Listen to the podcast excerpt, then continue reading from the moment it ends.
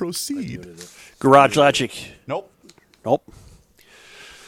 Fratelloni's Ace Hardware and Garden Stores brings you Garage Logic podcast number 390, May 28th, 2020. It was 100 degrees on this day. Woo-hoo! In 2018. I don't remember that, but I know the kids were swimming because they were swimming in a beach kept free of weeds and algae and unwanted vegetation by our friends at Aquacide. When I'm out on the ride in the pontoon, I can tell which beach has been cleaned with Aquacide because that's where all the kids are. Aquacide products are easy to use. They begin working right away. They're registered with the EPA and DNR, and they're completely safe for you, the fish, and your family. Look at it this way. There's absolutely no need to let weeds overtake your lake or pond this summer, or maybe the old swimming hole out back. Call Aquacide. They'll help you identify your problem and make sure your place looks great all summer long. White Bear Lake Company, by the way, you can call them at 1-800-328-9350 or go to aquacide.com. And back in 1965 on this day, it was 36 degrees. And a further weather note. Today, I believe, is the last day for a trace of snow to be noted. There was a trace of snow on this day in 1965. But not like tomorrow. There's no trace of snow. Okay, good. And then the day after that, there's no trace. So I think this is the last day. Any more ice out? No. John Hyde in the newsroom. And occasionally did he fall down again? From the Krabby Coffee. At his age, he just started falling down. King, fireworks commissioner. Here we go. And keeper of common sense, your mayor, Joe Souchere. All right. Well, first off, that wasn't a protest last night. That was just rank criminal behavior. Well, it started as one, technically. It did. I was there at 4 o'clock. On Lake Minnehaha, and I had no inkling of what was to have followed later in the evening. It was essentially peaceful. There were coppers on the roof of the precinct building, and they had rifles, which I can only presume were fitted with rubber bullets. I don't think they intended to shoot anybody, and But for the life of me, if the Reverend Tim Christopher was angry Tuesday night, I don't even want to talk to him today because he might be beside himself. And he's already on Twitter calling this for what it is. This isn't a protest. These are thugs, gangsters, and criminals and thieves. You can't classify what happened last night as something that in the black community with Africans Americans, it was every single color and race represented last night. They were opportunistic thieves, is what they were. They looted the Target store. That's a big Target store. There were people pushing carts around in the Target store. Well, the one guy that I saw in the news, he had the old flatbed roller, and he had, I think, 3 or 4 flat screens on that thing. Set it there. Yeah. What were you hoping to accomplish? Well, they accomplished it, Chris. They got it. They cleaned the store out. It's empty. If thievery was what they intended to accomplish, they accomplished it. Now, why the owner of an AutoZone store had anything to do with the murder of George Floyd is beyond my comprehension, but the same goes for Target and wherever else they rock and rolled, because this wasn't a protest. This was opportunistic thievery. Joe, yes, it was every single store except for the laundromat in that entire complex. I just went down there in the last few hours here, and I was stunned. Every single store was hit there except for one. And I think he might have been protecting his store because there was still a guy sitting out front. And I love, I don't know if it's an irony or not, but the apartment building that burned down, or the one that was structured to be built, it was affordable housing. I mean, what did that accomplish? Burning that to the ground. Now the National Guard has been called in. Just in time? Maybe wiser minds might have anticipated that yesterday and had the National Guard present. the police chief, the mayor, and the governor should have had them there yesterday afternoon. Mm-hmm. And last night, before 9 p.m., the police chief and the governor were both saying, we're not going to... Of course, the governor was saying this is a Minneapolis deal. And the police chief was saying, I don't want to take it that far. And he should have. He should have. Well, we predict... Kenny, you said this before the show. We predicted this was going to happen yesterday. We did. And the fact that the mayor of Minneapolis, which we gave him credit for handling things the first 24 hours, the second 24 hours, he couldn't have bungled any worse.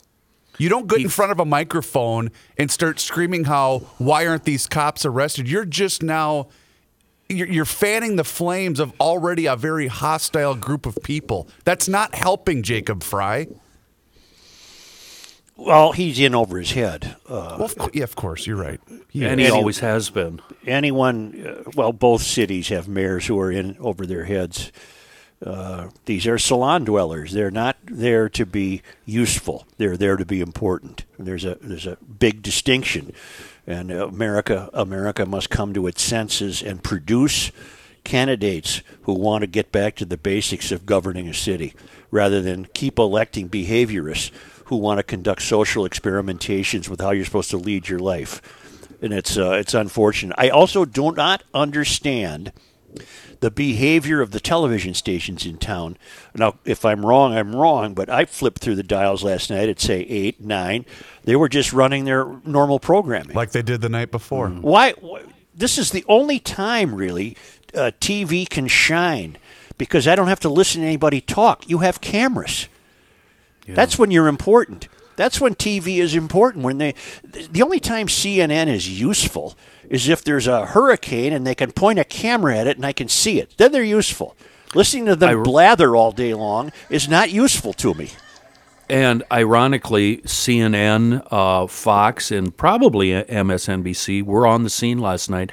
They had live coverage, so it was a national story being ignored locally in favor of network programming. One caveat, Channel 11 did break into programming, and they interviewed the chief, and that's when the chief said, we're not calling in the National Guard, not yet.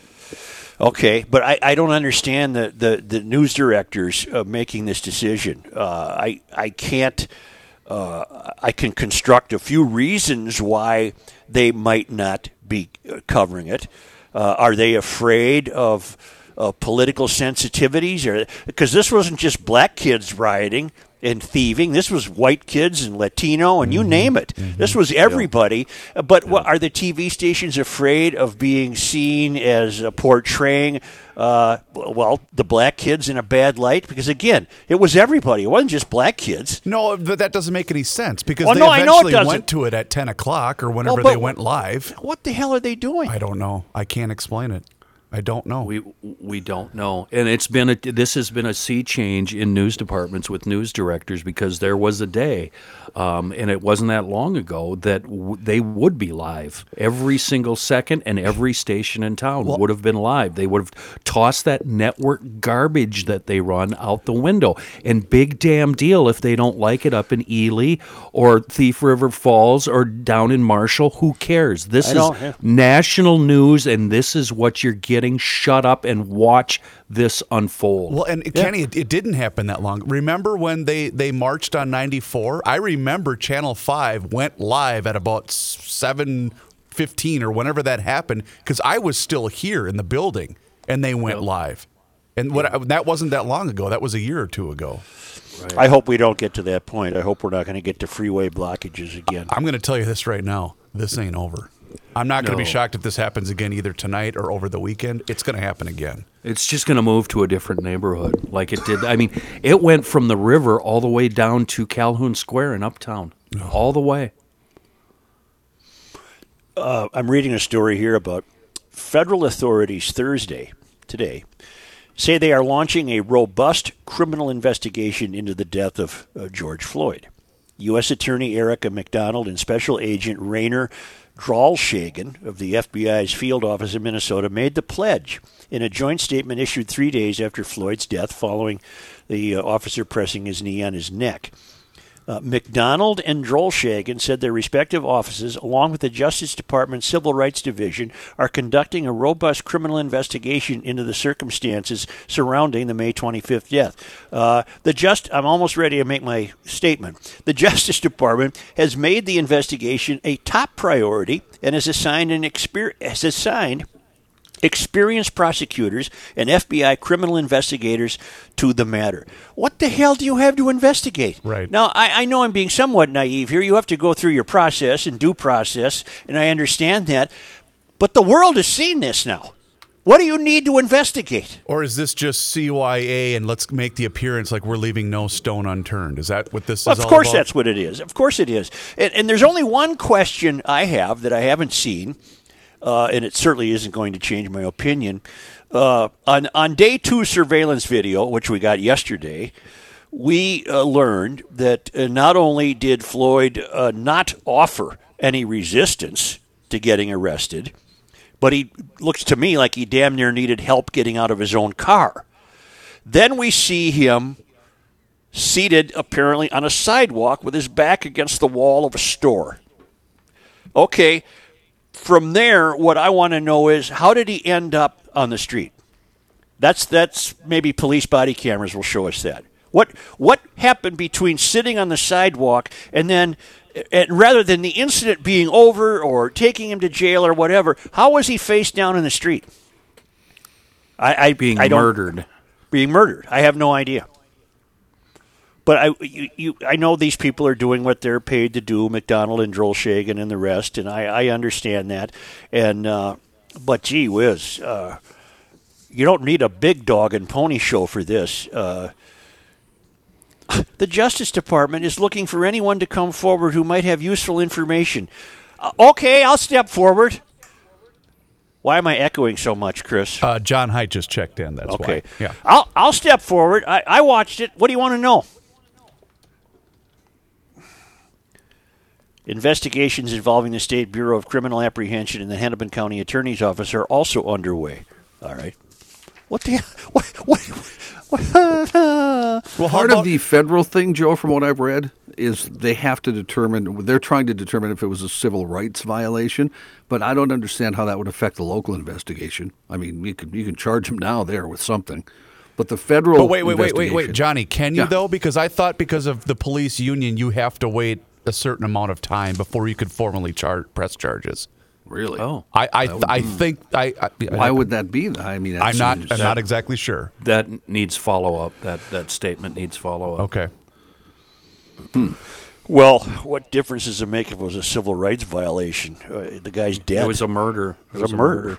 Yeah. Well, that's why I mean locally. Why can't they do something concerning that? Even if we're waiting for a civil rights decision from the Justice Department. Is the Justice Department going to find that it's a worse murder because the guy was black? Once you're dead, you're pretty dead. There's no... That's true, but I think past history has proven that. I just got done with a fascinating book about all the killings in the 60s in the South. Yeah. And those people, a lot of them were not indicted or anything else until civil rights violations were involved in the whole thing. When you watch this character Chauvin the other night, it is absolutely haunting to think what must have taken place throughout history, especially in the South. It's just haunting to think of what happened, and it's still happening. Mm-hmm. That book, by the way, is called Race Against Time by Jerry Mitchell. I don't think I'm going to pick that one up over the weekend, John. No, it's a wonderful read. It should be read. It should be read by everybody. Yeah. It won't be, though. No, it won't be. No. What's the Sidney Poitier movie and where he's a detective and he helps him solve a crime in the South? What am I thinking of? Oh, come on. It's a very famous movie. Heat of the Night? In the Heat of the Night. Heat of the Night. Yeah. I think it was Rod Steiger was the sheriff. And Sidney Poitier is down, I think, visiting his mother.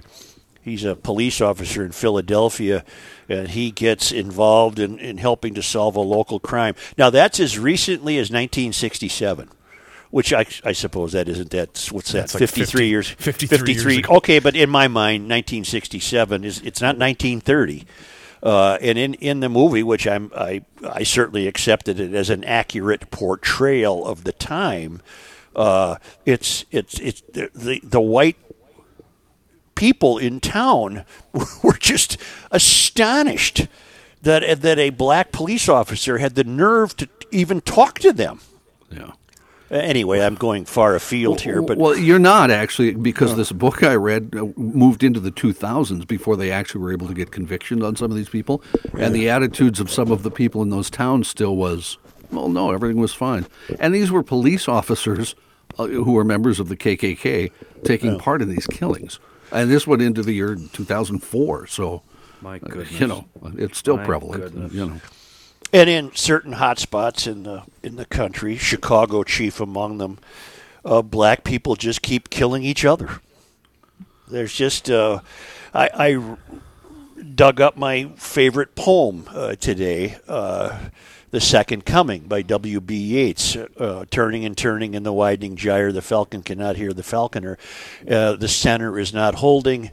Madness is loosed upon the world. The center is not holding, John. Mm-hmm. It's not holding. I think we're dissolving. I really do. The center is not holding.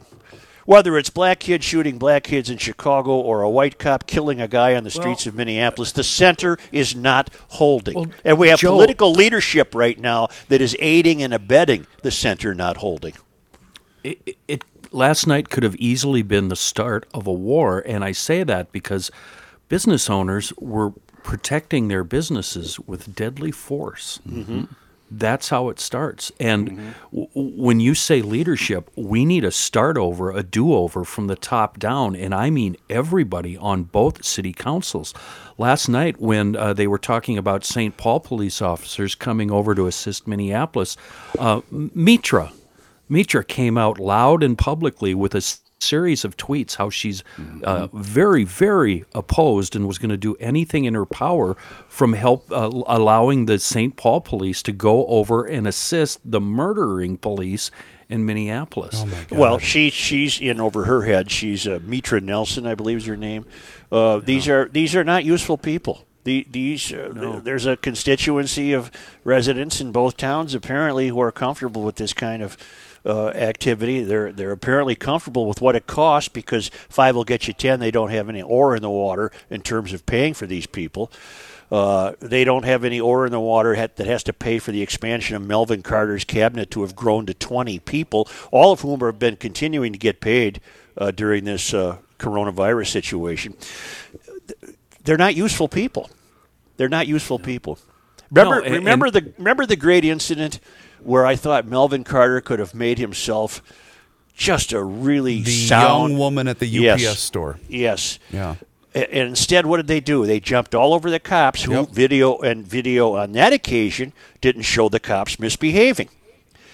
He could have been a man by saying, "I'll tell you what I think about this. Follow me, TV cameras, and go to the home where that girl lives and confront her mother and father for her behavior."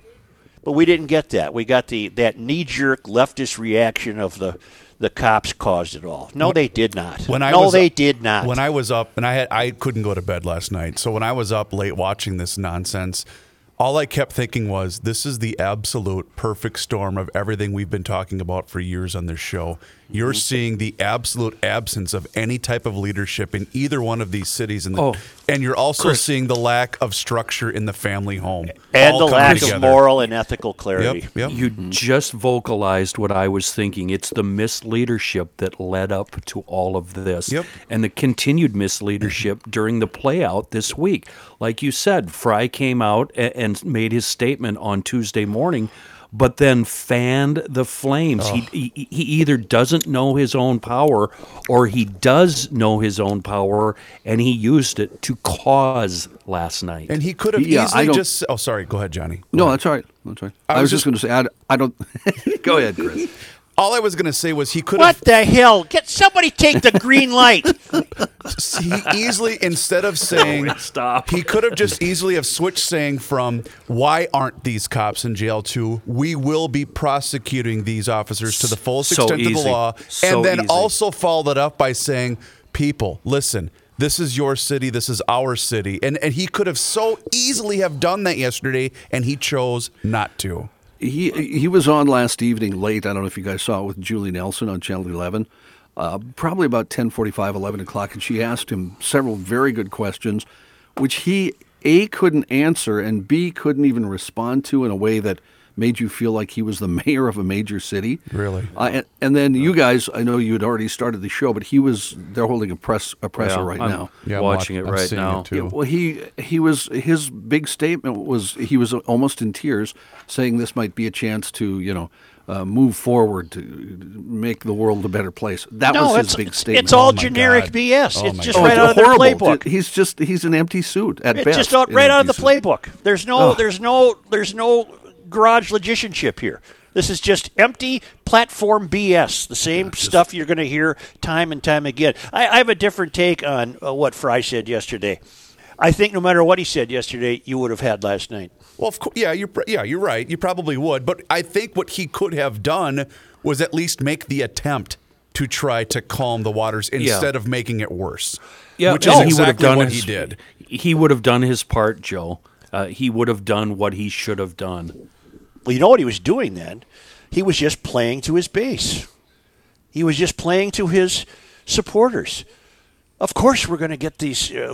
This evil white cop needs to be arrested. And that's what his supporters want to hear. We all know that. But that's what he was doing. He was playing to his, rather than be the leader of an entire city, he was playing to the leftist canon that he's adhering to. He's not the leader of the whole city. Nor is Melvin Carter in St. Paul the leader of the whole city. They're leading the people who got them elected. You know what I think we should do? Yeah, that's the statement right there, Joe. I think what we need then is another layer of government, like a riot equity office division on each side of the river. I think that's what we need, another couple of cabinets. That's not, you're not even being facetious. Don't be shocked if that happens. Oh, God. I probably just gave him an idea. Yeah. That's one more job we can pay for. Director of Opportunistic Thievery and Inclusiveness. Oh, I hate to laugh. God. And what's depressing to me is that this is going to continue. There is nobody to hold him accountable other than the people, and like you say, his base is going to support him. You know, one tweet that the Reverend sent out last night was so spot on, and it was in reference to the looting that was, I believe, at the Target, and he said, great, now you've shut down two of the only stores that people in our own neighborhood can go buy goods at. And he's so spot on. The dollar store was completely devastated. There are like a few bags of chips left in there. Royce, you'll be heartbroken. That's where he buys his seafood. Well, we laugh about it. But I know, I'm kidding. Joe, a lot of people, including my wife and son, shop at the dollar store. Yeah. You know? Yeah. I hear they got good steak. I'm referring to the when we were at the AT&T store out in Robbinsdale, and Pat went next door and bought some stuff at the dollar Rookie store. Brought it Rookie Pat. Did. Yes. Yeah. Right out of the Gulf. Hail the Flashlight King. Hail you. Hail you. As was expected, destruction and mayhem has followed the peaceful protests of the other night. Reverend Christopher was spot on with his anger, not only with the police officers involved, but with the thugs that used tragic events like the senseless death of Mr. Floyd as an excuse to be feral animals. Joe, the police officers were fired immediately, which is unheard of with police department protocols, so swift and immediate action was taken. Reverend Christopher was correct in asking what more could have been done at the time. Again, what is forgotten is that everyone has a right to due process, even those rogue officers. These officers will be held accountable for their actions, but the resulting destruction had nothing to do with justice for Floyd. It was simply another excuse to rage, loot, and destroy, and we should be as outraged at these fools as we are with the actions of those police officers. The owners of these buildings and businesses were not responsible for the death of Floyd. So was it right to loot and destroy in this manner? As a staunch conservative, I am appalled and angered by the behavior of those officers, but it doesn't give me the right to go on a rampage. Reverend Christopher's message was spot on, and we all need to start holding everyone accountable for practicing civil behavior no matter the circumstances. Otherwise, we all better ammo up because anarchy will prevail, and you better be armed. Never afraid and always pushing back. Scott from Invergrove. I'm of the pessimistic view that he's more right than wrong in that piece, and I'm of the pessimistic view that the center is, at long last, is gone. It's not holding. It's just not holding. And that's due to a variety of complications, including most principally the loss of moral and ethical integrity in this country across all races, mm-hmm. across all genders, mm-hmm. across all ethnicities, across it's just not there. And it can be boiled down to just simple respect. You know, you don't know that the guy that owned the AutoZone business wasn't a resident that had lived there for, you have no idea who's going to suffer because of all of this damage. Well, did they even bother to try to steal anything from the AutoZone, or is it just burned? Target, at least, they went in and stole stuff. Wait, so you're justifying? What the hell did I just say? I don't know. Come on, if you're going to, before you burn a place, you got to take some car wax. Go get a DVD player. Get back in there. Oh, you know what I meant. Yes, I know. I mean, was that just a senseless burning for just the hell of it? I should check my timestamp on the video I took, but when I was down there between 9:30 and 10:30, they were still going in and out of the tobacco store, broad daylight with no masks on their face, loud and proud, still stealing and looting that tobacco store. Well, right in front of everybody, and everybody was taking video of them, including me. I thought the tobacco store was being guarded by two vigilantes with long arms. Did you see that? I thought that was... I saw the liquor store. Maybe that was a liquor store. Yeah. Just saw that actually on Twitter. You know, my father-in-law had his sewing machine business on that corner for 40 years. Wow. Hmm. In every map of destruction, his building is in the map. Wow. It's no longer a sewing machine. I was going to say, what is it now? Shop. I think they make stained glass windows or something. Okay. But it's long been out of the family. But the CP spent... 30 years of her life working in that corner of the city. That's neither here nor there. It's just an observation. Were you trying to blame her for this? Is that what you're trying to do? I tried, but I didn't get anywhere. I'm seeing some tweets now that indicate things are also moving this morning to St. Paul. Yep, I saw that same thing. In the Midway area. Well, that's great. Which would be interesting. Why? We have no incident in St. Paul where a cop put his knee.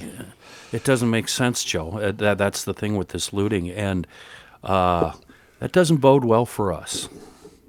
What did I tell you 15 minutes ago? I said, this ain't over. This ain't over. It's going to keep going. I'm telling you right now, it's going to keep happening. How many? I have a question, and I didn't look this up, and I should have. John, do you know... how many arrests were made yesterday? Because there were five made on Tuesday night. Yeah, day one was zero. I bet zero. And I bet that's the answer, too. Yeah, I bet you're right. Don't enforce the law. Let's just calm the water. Oh, my God. You know what, there's an additional irony here that makes the timing of all this so dreadful. What you had last night, in addition to opportunistic thieves, were people who have been pent up for 2 months due to a virus, yeah. and they've just decided to bust loose, and the other problem is that how many of those people had jobs and lost them in the last 2 months? Oh, good point. How many of those people have given up? Hope in the last 2 months because the shutdown orders have ruined their lives economically.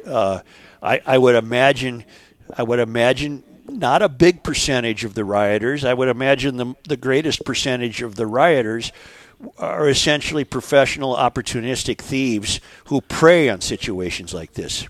They prey on situations like this and they take action.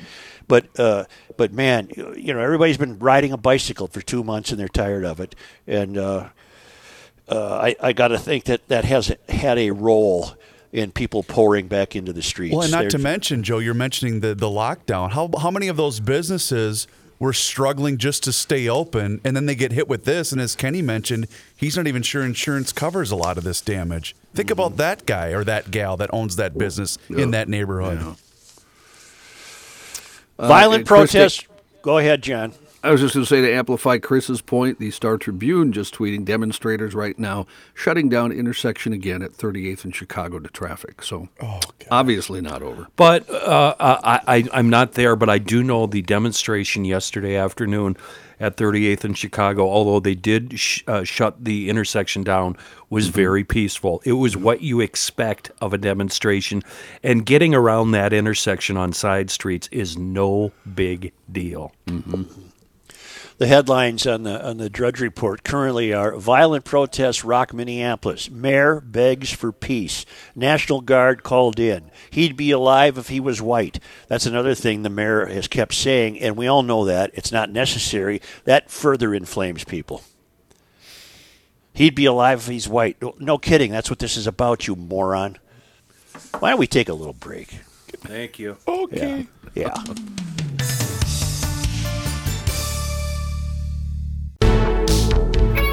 It's the end of the world as we know it, and he feels fine. Joe Centurion. Work your tensions out, grab some peace of mind, ride your bicycle from EcoFun Motorsports in downtown Forest Lake on Highway 61. I'm talking about the Bintelli e-bikes with 5 levels of electric assist. Lose yourself. Get outside on a gorgeous day and ride away from the madding crowd and get calm. EcoFun is back to normal business hours, Tuesday through Saturday, 10 a.m. to 6 p.m. There are Bintelli e-bikes in stock, and that's important because nationally, bicycle stores are running out of inventory. But Tim's got the e-bikes. He's got 200 scooters in stock. He'll deliver free throughout the metro area. If you need service, he picks it up, takes it to Forest Lake, services it, and returns it to you. Summer's only beginning. A lot of bike riding left, a lot of social distancing left. Make it enjoyable for yourself with a Bintelli e-bike from EcoFun Motorsports in downtown Forest Lake. We are pleased to be joined by John Haidt. Thank you, Joe. Say, have you fellas seen this very strange video that's circulating of the fellow who broke the window? Which one, John? Well, the guy who broke the window at AutoZone last night. Is it on Twitter? I saw it on Facebook. I don't do Facebook. And I'm not a big conspiracy buff kind of guy. So I am. You're not. I am. Let's go. I'm very skeptical of all this, but the guy is wearing, he looks like a middle-aged white fella, maybe 40, 50, somewhere in there. He's got gloves on and jeans and a long black coat and what are the respirator things that have the breather things on both sides? Yep. Do you know what I mean? And I do. I have one. Okay, there you go. That, and he's, for some reason, also has an umbrella that he has open. Boy, and he was prepared. Allegedly, according to the video and the writing that I've seen about it, he broke the window at AutoZone. That's how the window got open, and then took off. And on the video, there's a bunch of the protesters following him, basically bad-mouthing him for breaking the window. But it's a very eerie, spooky thing. I don't know if it's real. If it is real, it's some sort of provocateur of some sort.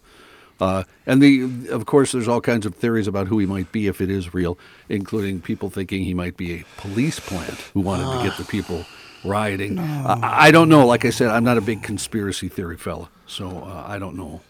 I don't know what it is. But you haven't seen it, obviously. I have not. Okay. Well, I'll be interested to see what you guys think, because I don't know. If it's fake, they're very good actors. And if it's not fake, it's kind of scary for a number of reasons. And somebody's trying to cause problems for no reason. But anyway. Rioting in Minneapolis last night into the early morning hours left multiple buildings on fire, dozens of stores damaged and looted, and an uneasy feeling over much of the city in the area of 38th and Lake Street and other areas. 38th and Lake, where George Floyd died after being detained by police.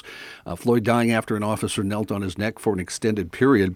In a joint statement, the U.S. Attorney Erica McDonald and FBI Special Agent in Charge Rainer Drollshagen said the Department of Justice has made the investigation into the death of Floyd a top priority. The four officers involved have been fired, the four former police officers. The one identified with his knee on Floyd's neck is Derek Chauvin. Meanwhile, the St. Paul Police Department has been called in to assist. Minneapolis Mayor Jacob Frey asking the governor to deploy the Minnesota National Guard to help with the response to the Floyd protests, according to an official with the mayor's office. A spokesperson with the governor's office said the state so far has deployed 50 to 60 state troopers to help out to assist Minneapolis police. There was some problems from last night's rioting with power. Xcel Energy reported over 2,000 customers in the area of Lake Street and Hiawatha had power outages. Another protest is scheduled for 5 o'clock today at the Hennepin County Government Center.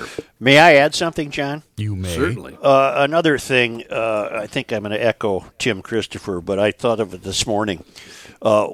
We get this almost feel-good story about how hard they worked at the hospital to bring Floyd's pulse back, as though he was brought there as a result of a problem that they were expected to handle. He was dead in the street. Right. Nobody can convince me otherwise. He was DOA. He was dead in the street. Right. Mm-hmm. And we get this story. And I'm not ripping the medical people. No, of course not. But it's a bit of news that is unnecessarily obfuscating. This poor guy died on the pavement. He didn't die at the hospital. Okay, I'm done with that rant. John, before you continue, a quick update on a couple of our sponsors. I know we talked about this before the show began, but the Lake Street Fratelloni's Ace Hardware and Garden Store, it did suffer a tiny bit of damage, but that store, Mike tells me, is open. However, our friends at Elevated in South Minneapolis, their store was looted for 4 hours, and they are closed. Really? So, really? I'm going to tell you this right now. When that store reopens, Joe, you're going to give me your credit card, and I'm buying about $5,000 worth of booze. With my credit card? Yeah, why not? For the staff. Yeah, for the staff. Oh, sure. But anyway, their store is closed in South Minneapolis, and they when they reopen, I will let everybody know. Well, they're probably literally out of inventory then. I have no idea, but I was chatting with Ryan, and he seems a little broken up. So, I'll bet. Huh. The Reverends Jesse Jackson and Al Sharpton will visit Minneapolis in response to Floyd's death. Good. We're going to be talking about that after your news, but go ahead. Okay. Yeah. They'll hold separate press conferences in the Twin Cities today. Metro Transit announcing that the Blue Line trains will be out of service until further notice. According to Metro Transit, the Blue Line trains will not run until further notice because of the protests and riots.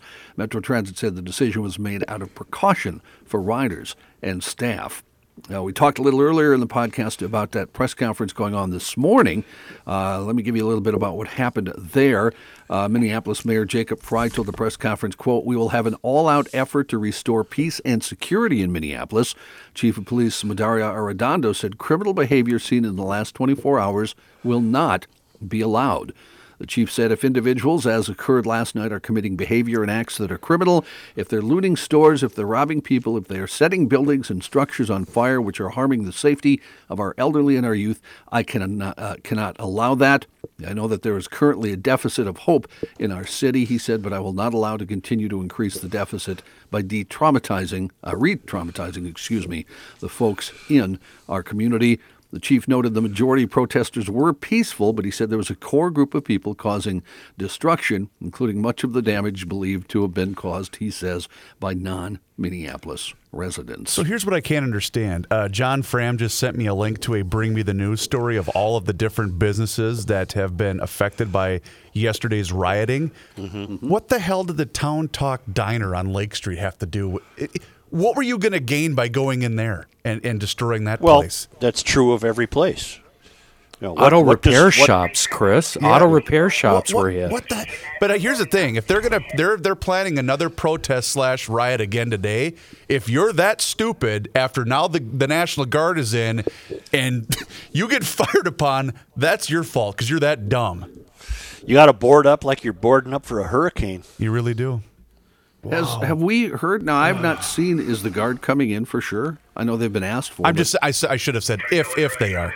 Yeah. Hello? Huh. So I've got the scanner on here. I've had my mic on mute for the last few minutes. It's starting in St. Paul already. They're sending a lot of units over to a target. At Hamlin and University, there's a big Target. Yep.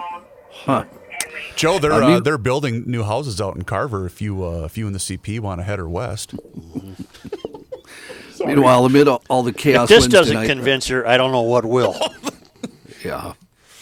Amid all the chaos Wednesday night, one man was shot dead when asked to confirm reports he had been shot by a pawn shop owner trying to protect his business from looting. Police spokesman John Elder would only say that was, quote, one of the theories.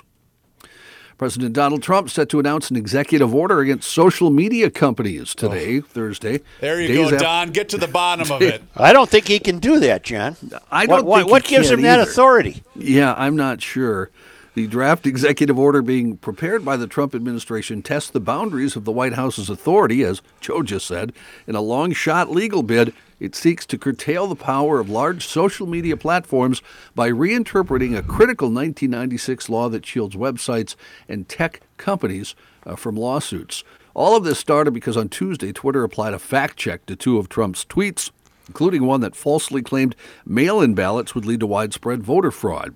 Trump immediately shot back, accusing the social media giant of censorship and warning that if it continued to offer addendums to his messages, he would use the power of the federal government to rein it in or shut it down. A federal court yesterday, meanwhile, dismissing activist Laura Loomer's lawsuit against tech platforms. The complaint alleged a far-flung conspiracy to censor conservative speech.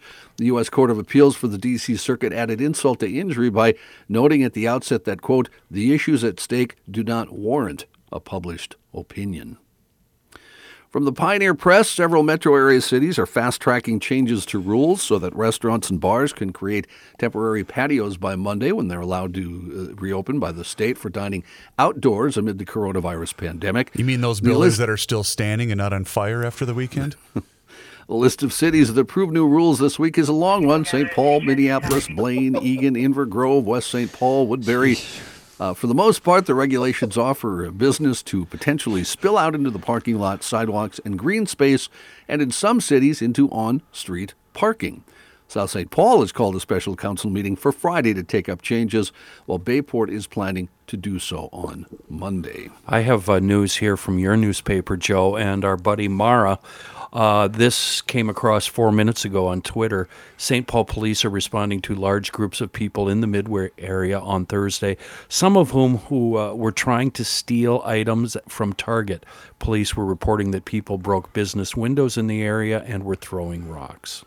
Oh, so they're starting early. That's great. That's great.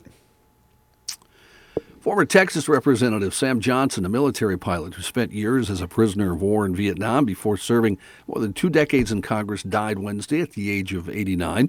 He was a conservative Republican who lived in the North Dallas suburb of Plano.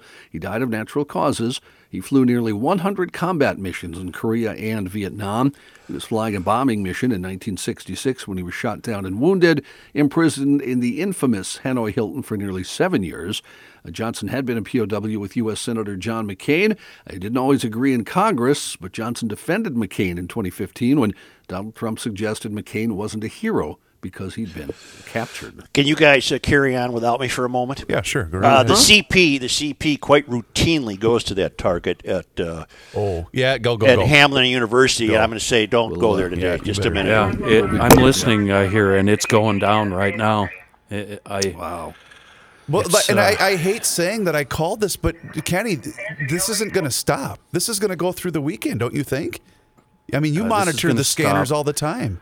It's going to keep going until the National Guard comes in and takes over these two towns. It's just the way it's going to happen. But how can we not make arrests? What are we waiting for? Well, we're talking about thousands and thousands of people that need to be arrested. Yeah, if you saw the video yesterday, for instance, of the Target. Yeah. As the police basically had to stay where they were to try and guard the precinct, I don't know how they would have arrested anybody unless they brought officers from another area. I suppose. I don't know. No, we're talking war is what we're talking.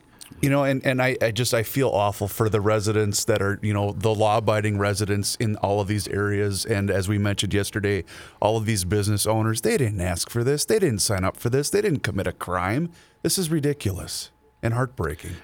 Yeah, and seriously, you know what would happen anyway if they went in you'd hear complaints that the police are being too. Oh, of course. Whatever. Yeah, you're 100% correct. Yep. Yeah. So it seems like maybe this should have been a little bigger story. Did you guys hear about this? The Navy investigating the security force response to a Thursday gun battle last week at the gate of a Texas Naval Air Station.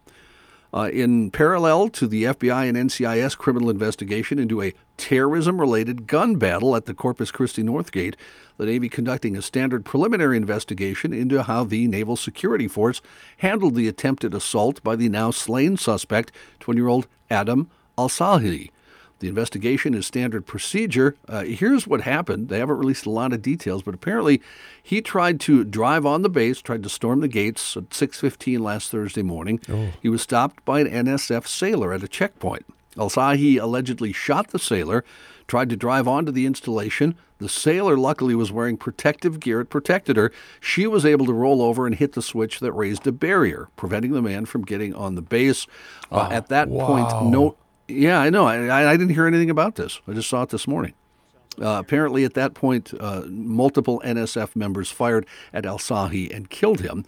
The sailor who was shot was released from treatment on Thursday with just minor injuries. Good. Following the incident, the FBI took the lead role in the investigation after tying the attempt to terrorism. He was originally from Syria. Al-Salhi had made several posts on social media in support of al-Qaeda in the Arabian Peninsula. John, as long as Joe is missing right now, you were mentioning patios. Let me throw in a quick plug for our friends over at 30 Bales Restaurant in downtown Hopkins. I talked to Todd this morning, and they are going to have their They have two patios. They have one in the front that we all sat at for Royce's Hall of Fame night, and then they also have one behind the restaurant near the parking lot. So both of those patios will be open starting on Monday, and they'll have their entire menu ready. Go check out their entire store, or excuse me, their entire menu online, 30bales.com, and they are still available for takeout all weekend long. And please do us a favor and make sure that you mention you heard about it on the Garage Logic podcast, 30bales.com. Hello. Hi, Joe. Hello. Hello. Hello. I told you she's way ahead of me. She's not going over there. Hello. And she just heard from an observer that Highland Park might be in play as people are coming across the Ford Bridge. Uh-oh. Somebody text Rook. Maybe it's a hiking club. I'm serious. I have no idea. Okay. Well, no, I don't have any idea if it's people bent on destruction or not. I have no idea. Got it.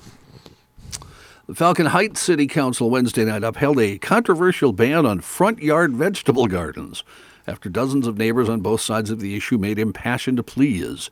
The ban, enacted May 13th, drew immediate criticism from homeowner Quentin Huen, who said he felt targeted because he had just plowed up his front yard for what he called a neighborhood garden.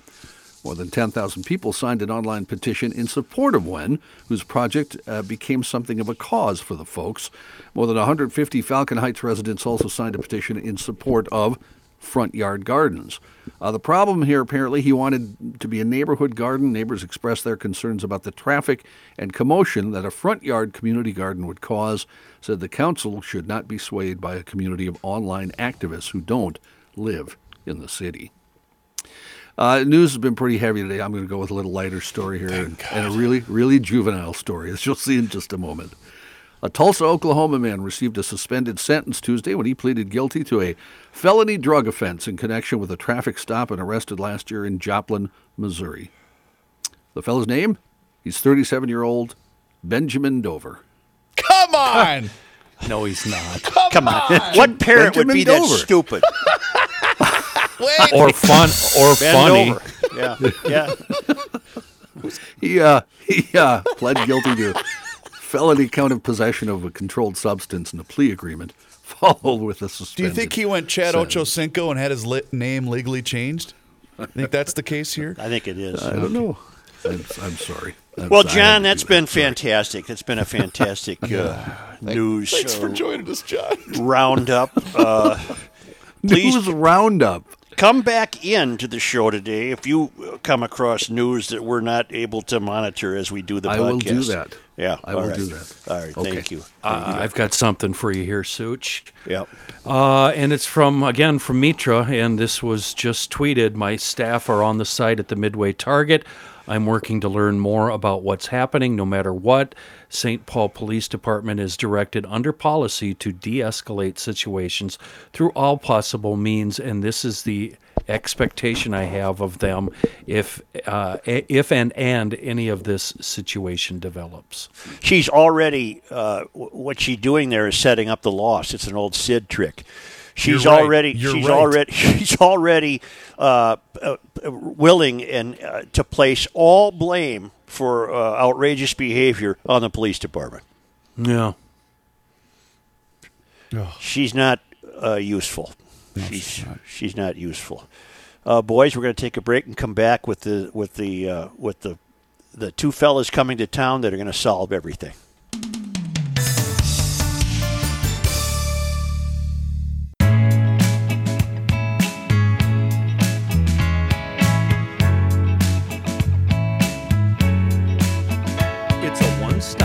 Family-owned, third-generation body shop, and are the sole sponsor of Positive Thursday here at GL.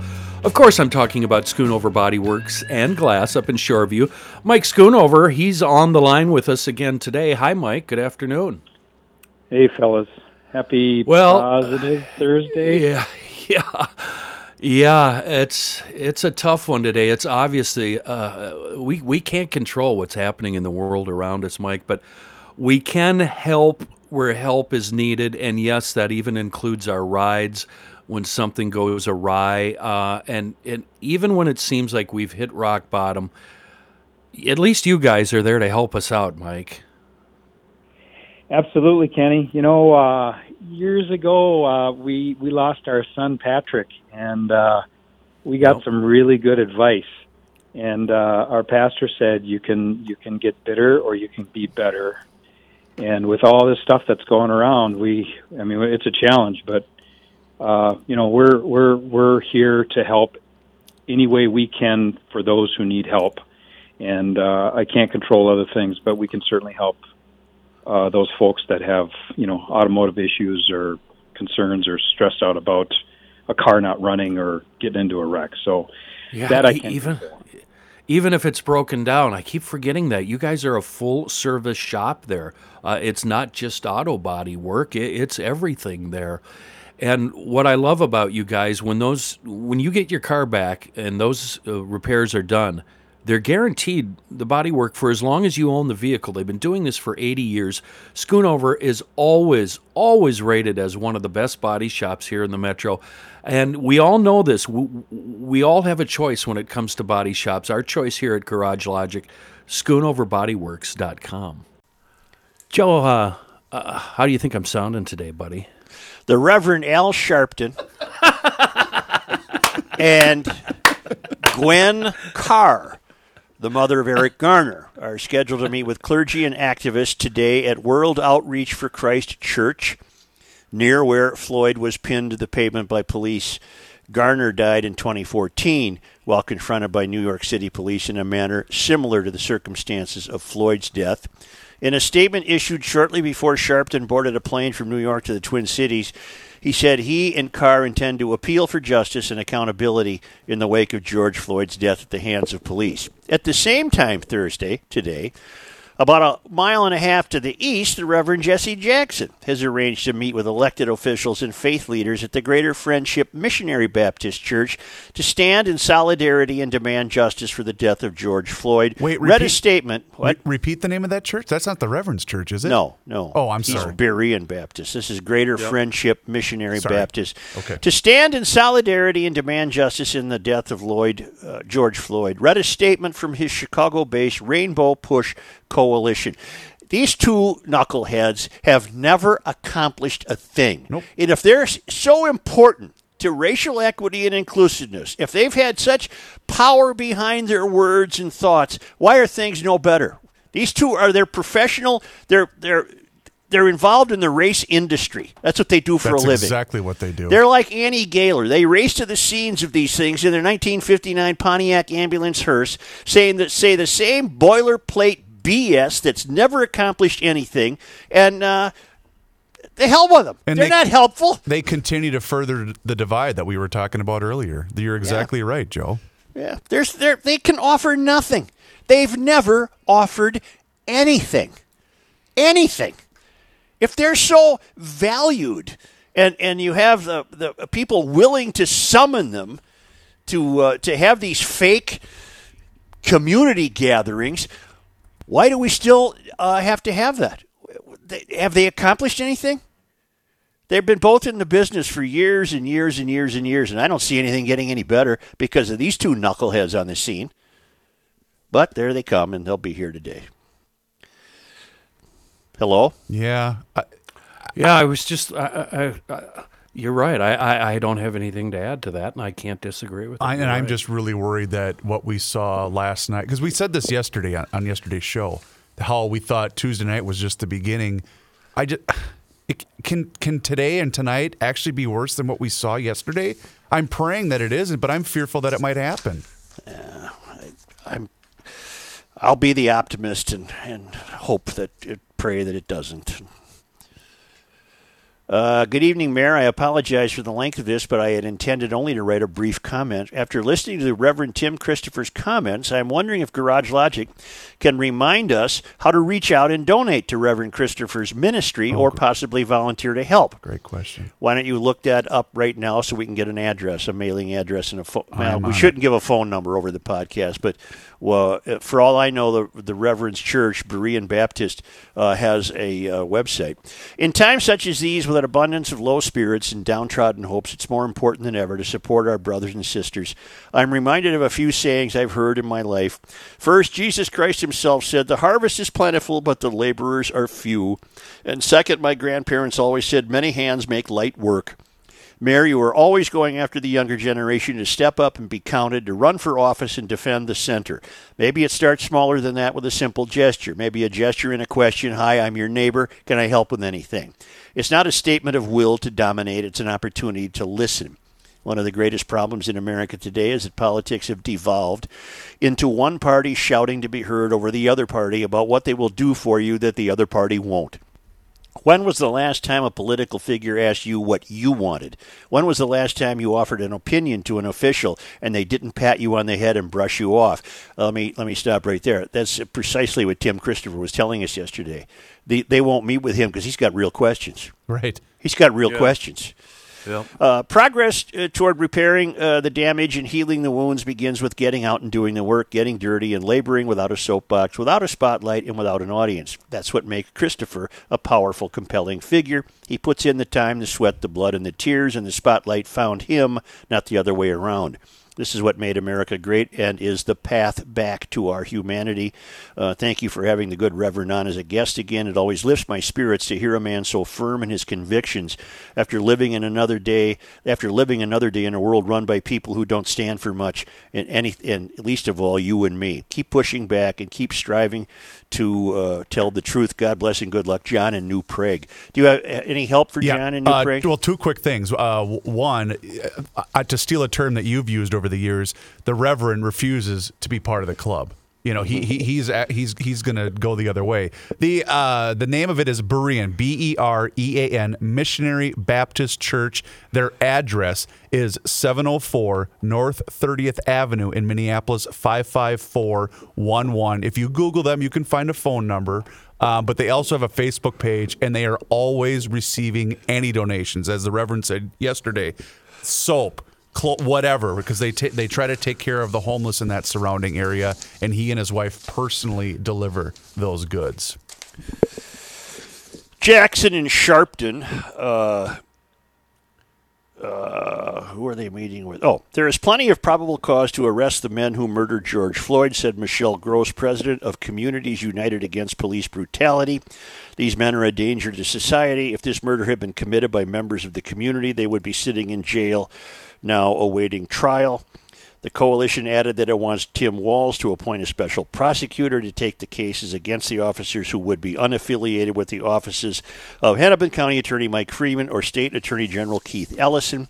We have no faith in these agencies to vigorously prosecute police officers, read a statement from the coalition, which is made up of Gross's group along with the Council on American Islamic Relations of Minnesota, Justin for Justine, Damon Rushak, and Women Against Military Madness, and others. And what the card they just put on the table is kind of the Nakima Levy Dash Pounds card, and that's it. That is the only justice an outfit like that will accept is the prosecution and arrest and incarceration of the cops, which in this case I anticipate they will get. I believe they will accomplish that. Yeah. I don't see, the world has seen the video, folks. The world has seen it. And the world has no doubt about what happened. From start to finish, the world has no doubt. We now have looting occurring at a pawn shop in St. Paul. This is, I believe, on University Avenue near a light rail platform.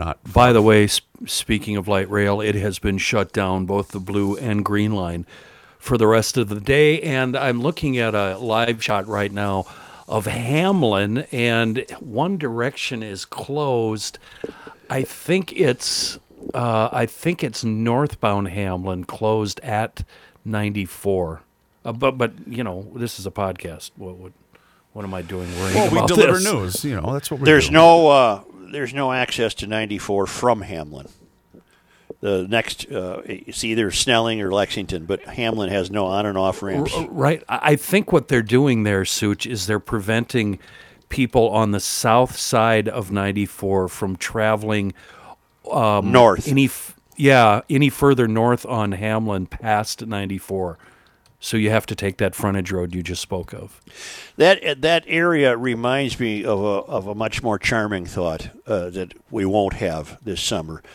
There used to be a hotel on that corner, yes. on the northwest corner of Hamlin and 94, the service road there. There was a hotel, and it was at this time of year you'd start to see the old cars gather, preparing for back to the 50s. You could drive by there, and one day there's 2, and the next day there's 3, and about a week later there's 17, and then they would be driving all over town. And, of course, Back to the 50s this year has been canceled because of the coronavirus. Yeah. And that's going to be missed. The state fair will be missed. It's just a shame. There's a lot's going to be missed. Say... yeah. It's 0% for 72 months. I've told you that before. It's a steal is what it is. It's a heck of a deal. At Schmel's Countryside in Maplewood, southeast quadrant of Highway 36 and 61. It's a hop, skip, and a jump away. It's a bing, bang, boom.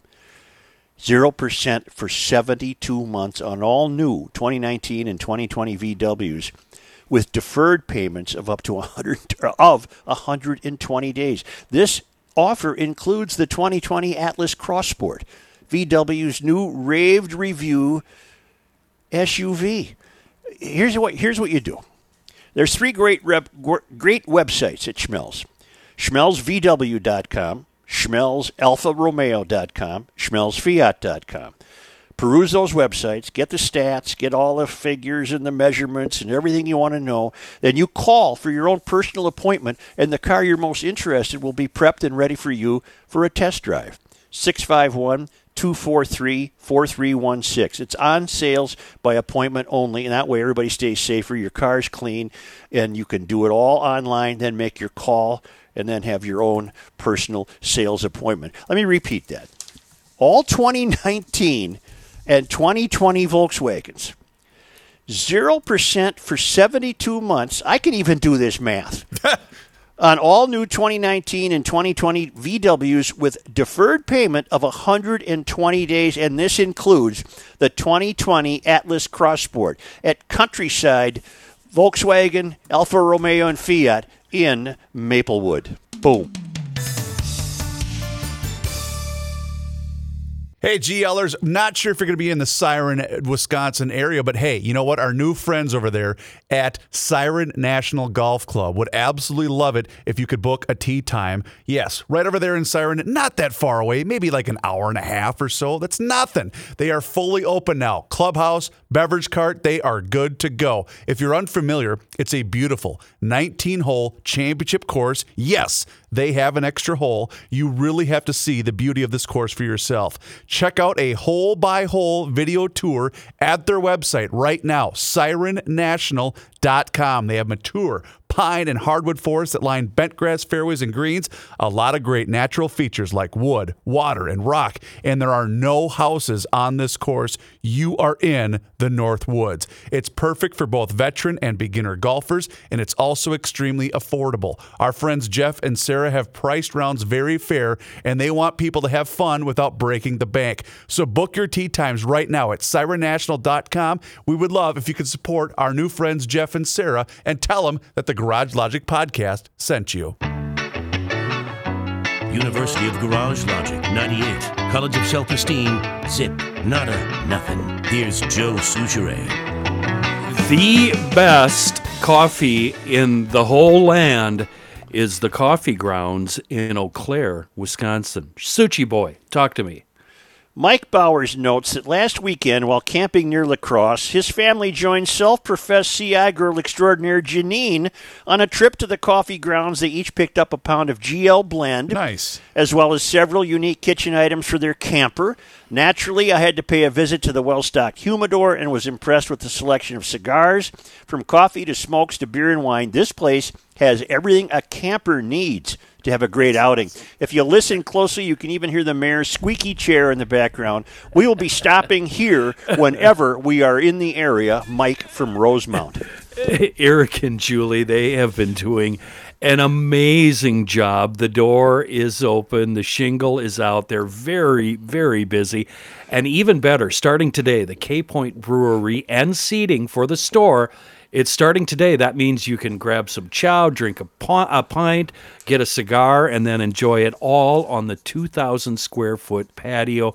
If you live anywhere near Eau Claire, if you're camping nearby and you need darn good coffee or beans or a stogie, stop by. They've got a wide variety of blends. I would please encourage you to try the GL Signature blends. We've got a bunch of them there. If you're here... Okay, if you're here in Minnesota or elsewhere, well, order anywhere. What the hell difference is it? Order online, they'll ship it right to your door. Eric and Julie are the best. They did for me. Fresh meals, beer, booze, stogies. It's a one-stop shop for all your needs. It's just a split second north of 94 on Southtown Drive. Thecoffeegrounds.com. Tell him the GL podcast sent you. Kenny Joe was responding to me as I talked to him in TalkBack. That's why he so did the awesome. Okay. I love when he does that. Amy Hockert retweeted this from a gentleman by the name of Paul Merrill. I'm unfamiliar with him. A message from Rosedale Center. We have been notified by local authorities that the protesters are moving towards suburb areas, and the authorities have advised us to close the property. We will be closing the mall immediately and ask that you close your store and leave the property promptly. We will notify you via red flag, I don't know what that is, when it is safe to return to the property. That is from Rosedale Center. None of this has anything to do with the death of George Floyd. Yep. Nothing. Nope. Fellas, nothing. It's me again, John. Yep. Hey, John. Hi, John. I have one more thing to add to what Chris just said. Oh, boy. Downtown Minneapolis, the Target there, they are closing that store at 1 o'clock this afternoon, and they're in the process right now of boarding up all the windows because, remember, the protest is scheduled for downtown today at the Hennepin County Government Center. What the hell did Target at do? 1 o'clock. Why are we beating up on Target? John, it's 1 o'clock right now. It is. So they're closed. Mm-hmm. They're closed. John, it's also Thursday. Where of that? I knew that. Yeah. No, I just meant you're in that state of mind where you're not really quite sure that all the days kind of run together kind of thing. Yeah. I know what you mean. I get that. That was my attempt. Did you hear about the woman in a wheelchair at Target last night? Oh, that was so hard to watch. Oh. She was sprayed with a fire extinguisher by looters who accused her of getting out of her chair and stabbing them while they were trying to stop ransacking. No, she didn't. The woman said she was peacefully protesting to stop people from looting, but she was quickly set upon by a crowd who subdued her. And as Jordy notes, that's a worldwide view of Minnesota nice right there, because that made the world. That made the world's headlines. As did a 103-year-old Massachusetts woman who cracked open a cold Bud Light after surviving a bout with coronavirus. And Jordy notes, someone should get her a real beer. It's not like she just got done mowing the lawn on a 90-degree day. Ba-ding, boom, boom, boom. Hey. and because they come to us all the way from Mumbai, India. And our friend Tom Lyman, I have on this date in Minnesota history, May 28. Well, it's a sad note on this day in 1903. Almost an Oompa quiz we could do. Something that's terribly common now, but was so novel in 1903 that on this day the first ever occurred in St. Paul. Okay. The first automobile. Well, I thought you were going to guess. The first automobile fatality occurs when a child was struck on Selby Avenue between. Well, I'm sorry, Joel. Yeah, it wasn't. Did you not think that there was not enough depressing issues on the program today that you had to bring that up? He sounds like Edith on what was that show? Archie Bunker. Archie Bunker. You sounded like Edith. All the family. Well, you three are all at your houses, and I'm sitting here going, am I going to get, okay, that's fine. Chris, you're a little wound up right now. I am really wound up today. And Elevated's not even open. Yeah. That's true. How am I going to get my swill? That's a good point, man. And so that means deliveries are closed too. Yeah, they're the White Bear Lake store though, and I know a lot of GLers live up there and frequent that location. That store is still open, and that store is still available for delivery. elevatedbws.com, but the South Minneapolis location is not operating at the moment. Doesn't Garage Logic really have Highway 61 under our belt? We really do. Yeah. You start at Schmelz, then you go to Elevated. Yep. Then you go to the Grundhoffers. Yep. And then you go to EcoFund. Boom. You know what today is, by the way? Today is May 20th. National Hamburger Day.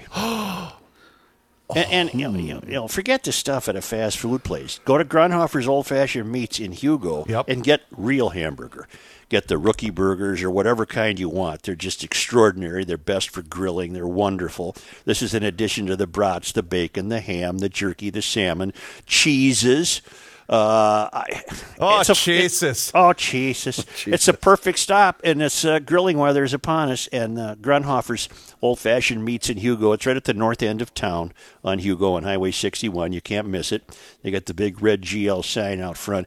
This is a luxury for yourself and your family. You're going to be the big hero when you bring home the rookie burgers or whatever kind of steaks and chops you want, because Grundhoffers has everything. It's become the meat capital of Gumption County, of which Garage Logic is the county seat, but it's also getting known far and wide throughout the rest of the world. Grundhoffers Old-Fashioned Meat Market in Hugo.